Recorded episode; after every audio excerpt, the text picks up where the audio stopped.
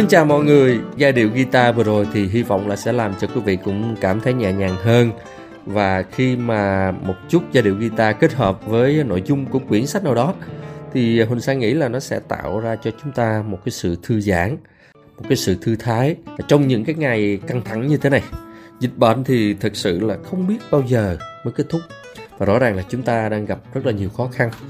À, ở thời điểm này thì à, chúng ta xa nhau bởi những khoảng cách về vật lý, bởi không gian về địa lý, bởi vì chúng ta đang thực hiện giãn cách xã hội. Chính vì vậy thì à, hơi khó khăn trong việc tiếp cận. Nhưng mà ở không gian mạng thì chúng ta lại rất gần nhau. Và đây chính là một cái điều kiện lý tưởng để chúng ta cùng tìm ra một cái điểm chung nào đó. Thì cái điểm chung mà Huỳnh Sang muốn mang đến quý vị là cái nội dung trong chuyên mục lõi sách. Lõi sách tức là một cái phần nào đó tinh túy của quyển sách mà tác giả muốn truyền đạt hoặc cái hay trong quyển sách đó mà à, tác giả muốn à, chuyển tải đến cho độc giả thì Huỳnh Sang cũng sẽ cập nhật cho quý vị. À, tất nhiên là để chọn ra một cái lõi sách đúng hay à, mà quý vị nghe cảm thấy là à, thú vị, hấp dẫn thì điều đó không dễ bởi vì trong một cái quyển sách thì nó có rất nhiều thông tin và chính vì vậy thì Huỳnh Sang nghĩ là cũng tương đối mà thôi bởi vì khi mà chuyển đến quý vị nội dung trong sách như thế này thì chọn ra cái gì đó thì à, nó cũng tùy thuộc vào góc nhìn và quan điểm của mỗi người và khi mà đọc sách thì chúng ta có nhiều xu hướng đọc. Có người thì đọc liên tù tì từ đầu tới cuối nhưng mà có người thì đọc từng phần một à, rồi lại chuyển sang quyển sách khác. À, và cũng trên tinh thần đó thì huỳnh sang nghĩ là khi nghe thì nếu mà quý vị nghe cả một cái quyển sách đó, thì có thể tạo ra cho quý vị một cái gì đó nó nó hơi nhàm chán.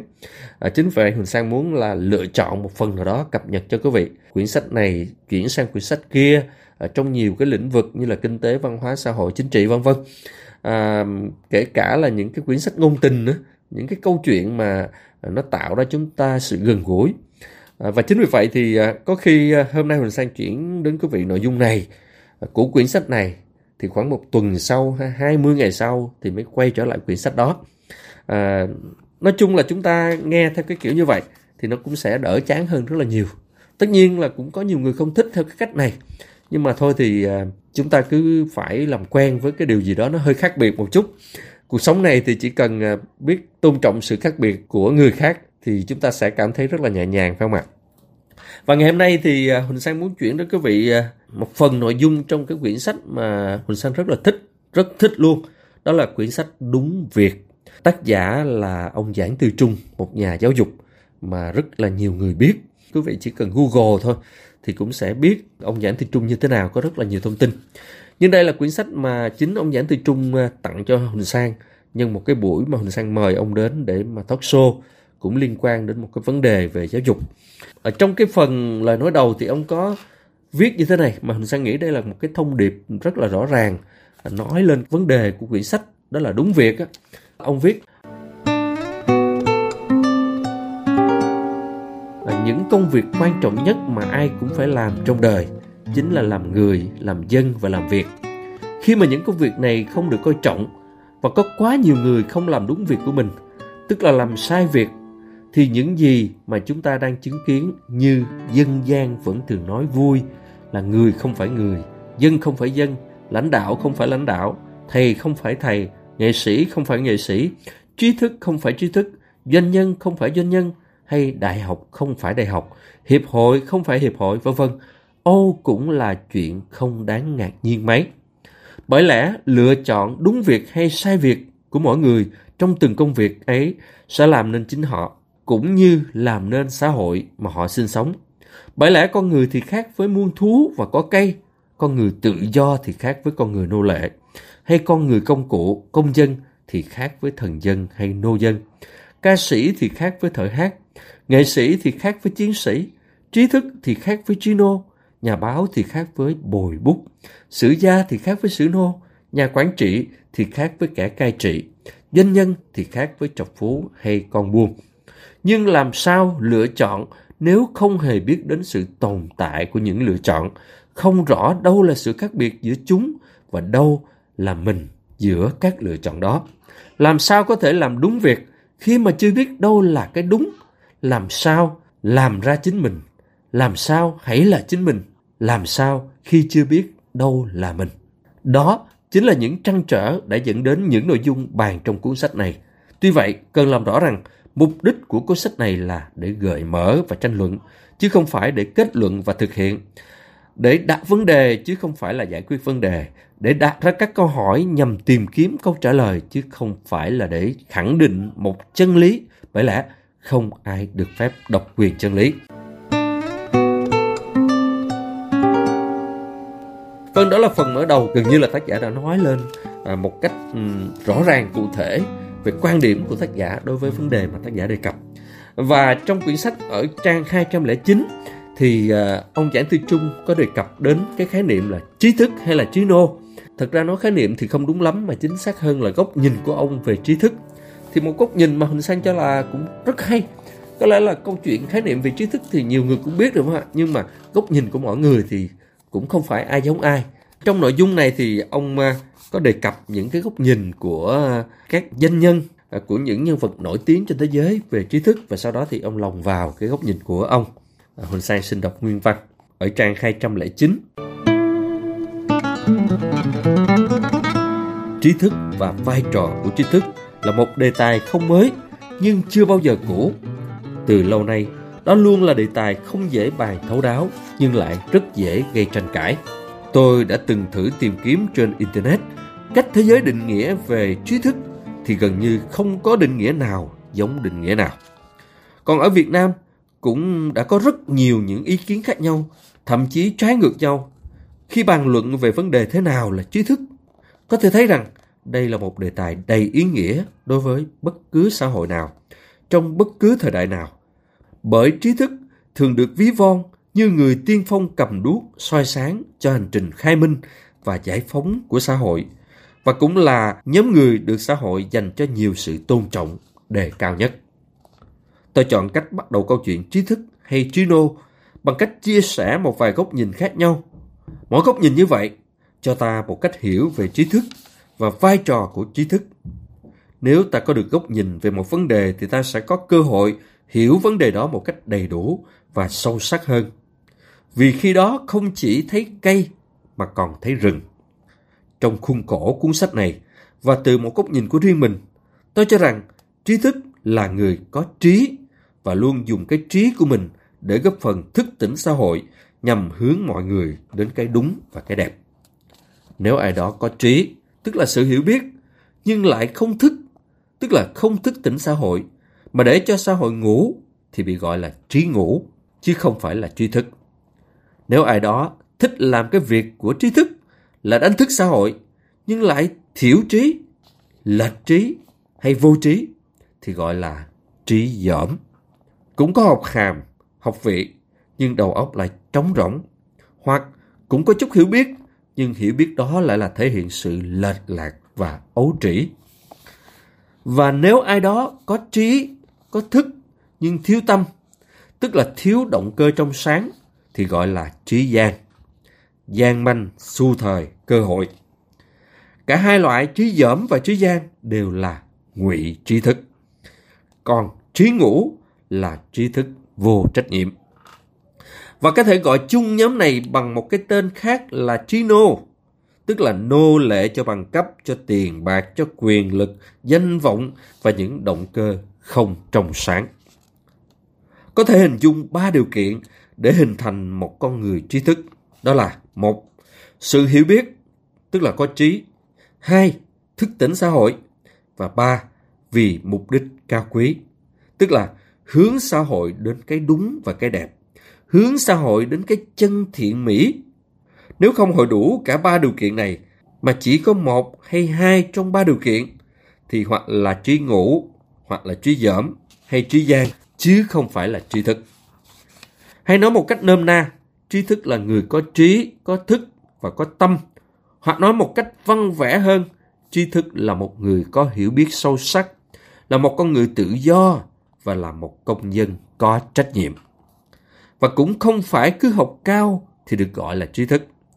Trong cuốn sách Trí thức và xã hội, nhà kinh tế học người Mỹ Thomas Sowell từng viết Hầu hết chúng ta đều không xem nhà giải phẫu hay kỹ sư là trí thức cho dù những chương trình huấn luyện mà họ phải trải qua là vô cùng khắc khe và công việc của họ làm cũng đầy thử thách. Tương tự, ngay cả một bậc thầy tài chính lão luyện nhất và thành công nhất cũng chưa chắc là một trí thức. Thành quả đầu ra hay sản phẩm cuối cùng của một trí thức là những tư tưởng. Sản phẩm cuối cùng của Jonas Shaw là vaccine, của Bill Gates là hệ điều hành máy tính.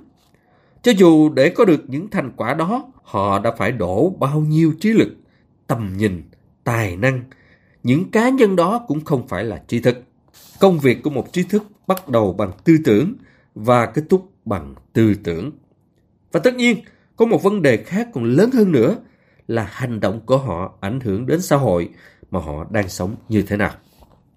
Tôi chia sẻ với Thomas Sowell một phần rằng một kỹ sư giỏi hay một chuyên gia kinh tế giỏi sẽ không là trí thức nếu họ chỉ làm tốt công việc chuyên môn hàng ngày của họ mà không quan tâm lắm đến các vấn đề chung của xã hội, kể cả những vấn đề liên quan đến chuyên môn sâu của họ.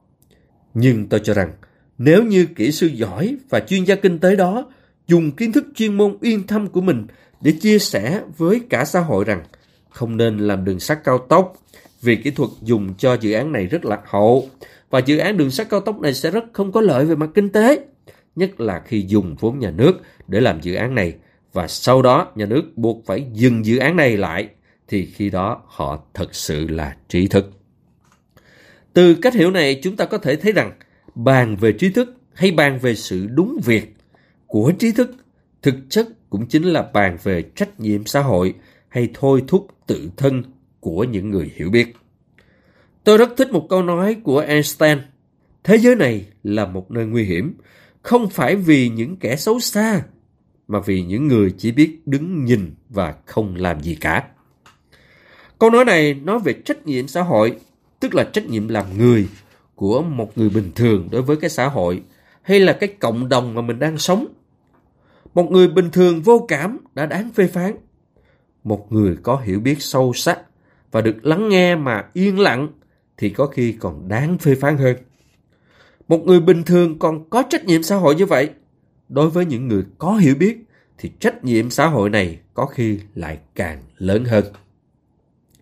Nói cách khác, vai trò của những người có hiểu biết là dùng sự hiểu biết và cả uy tín của mình để góp phần giúp cộng đồng phân định rõ hơn sự đúng sai, phải, trái, chân giả, thiện, ác, hay, dở, tốt, xấu, nên, không nên trước những vấn đề chung mà xã hội đã, đang và sẽ gặp phải hay trải qua. Dùng sự hiểu biết của mình để truyền bá tinh thần, tư tưởng, quan điểm mà mình tin là cần thiết để góp phần thúc đẩy xã hội phát triển theo hướng tiến bộ. Dùng sự hiểu biết của mình để góp phần xác lập những chuẩn mực xã hội, những thang giá trị xã hội và đồng thời ra sức bảo vệ những chuẩn mực và giá trị đó. Dùng sự hiểu biết của mình để góp phần định hướng, định hình xã hội. Tất nhiên, sự phân định, sự truyền bá, sự xác lập hay sự định hướng, định hình này cũng cần phải dựa trên cái nền là những giá trị vượt không gian, vượt thời gian. Những giá trị có tính phổ quát của thế giới văn minh, đương đại hay thế giới tương lai. Tất nhiên, để thực hiện trách nhiệm xã hội của mình thì người hiểu biết có thể nói, có thể viết hay có thể làm gì đó. Bởi lẽ không phải tất cả những người hiểu biết đều giỏi nói hay giỏi viết. Vì làm một điều tốt cũng là cách gián tiếp góp phần đấu tranh tiêu diệt cái xấu là một điều đúng cũng là cách gián tiếp góp phần chỉ cho người khác thấy những cái sai. Thêm nữa, khi nói đến trí thức là nói đến vấn đề chân lý. Không ai được phép độc quyền chân lý, nhưng ai cũng được quyền góp phần xác lập chân lý. Giới trí thức thường tự phân biệt giới mình với những giới khác ở chỗ luôn nỗ lực khám phá chân lý, xác lập chân lý và bảo vệ chân lý. Đó cũng là lý do vì sao mà ta có thể nói rằng chân lý thường không thuộc về số đông hay kẻ mạnh, mà thường thuộc về những người có hiểu biết, hay còn gọi là giới trí thức, giới tinh hoa. Nếu chân lý có thuộc về kẻ mạnh, nhưng thiếu hiểu biết, thì điều đó chắc chắn cũng chỉ là tạm thời mà thôi.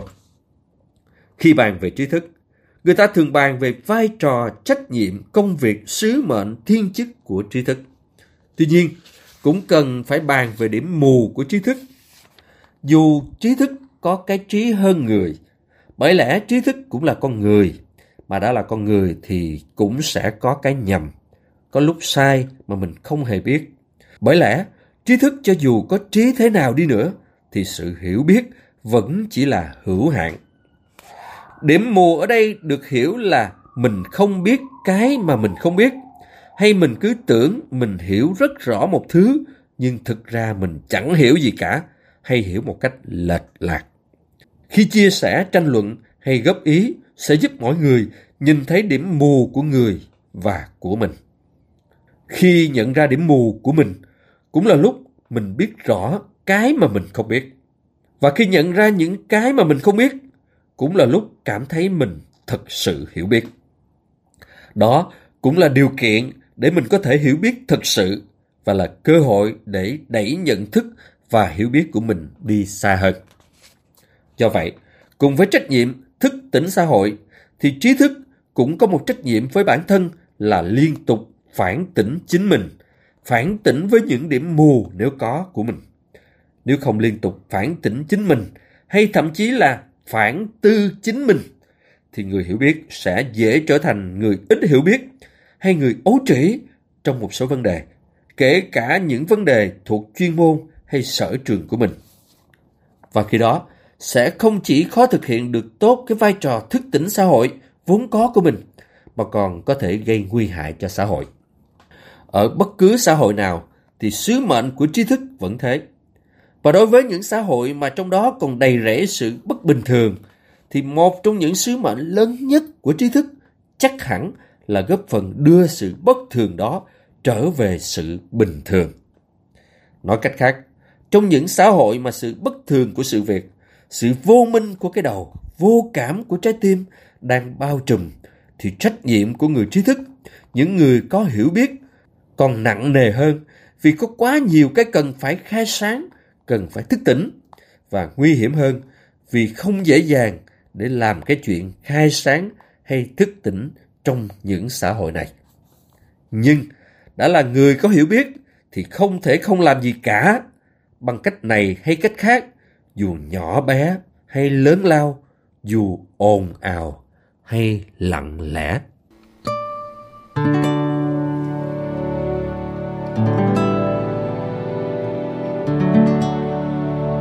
Vâng, Huỳnh Sang vừa chuyển đến quý vị à, nội dung về quan điểm của tác giả Giảng Tư Trung nhìn về trí thức và trí nô. Như thế nào là trí thức? Như thế nào là trí nô? Có lẽ qua đoạn vừa rồi thì à, quý vị cũng đã rõ cái quan điểm của tác giả rồi phải không ạ? Và hy vọng là quý vị có cái thông tin tham khảo hữu ích. Xin hẹn gặp lại quý vị trong video podcast tiếp theo về lõi sách.